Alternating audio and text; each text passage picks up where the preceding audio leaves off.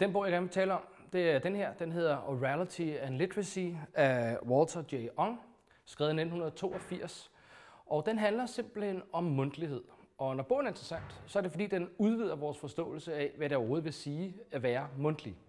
Altså hvad det vil sige at tale i stedet for at skrive. Hvad det vil sige at kommunikere i mundtlige sammenhænge, hvor vi, hvor vi taler sammen og bruger det mundtlige medium i stedet for at skrive. Øhm, man kan sige, at øh, i den her bog, så slår Walter Ong fast, at det at arbejde og være i en mundtlig øh, kontekst eller kultur, det er radikalt forskelligt for det at være et, øh, et, øh, et menneske, der agerer i en skriftlig sammenhæng. Og det er faktisk en af de ting, vi både i juridisk øh, sammenhæng, men, men også i almindelig øh, retorisk sammenhæng, ofte glemmer, når vi, når vi tænker på det her med det mundtlige.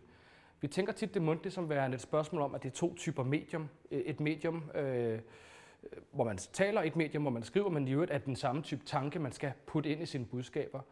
Og der kan man sige, at med Ong, så bliver det meget klart, at, at det er faktisk ikke sådan, det forholder sig. Der er nok nærmere tale om to typer af logikker, simpelthen to måder at kommunikere to forskellige ting på. Det er heller ikke det samme stof, der skal være, når man taler og når man skriver. Det er ikke den samme måde, man organiserer det på, man taler om. Det er ikke den samme øh, måde at resonere på. Man bruger ofte meget mere eksempler og narrativer, når man, når man er mundtlig, i forhold til, når man, når man er skriftlig, hvor man bruger begreber og abstrakte tilgange.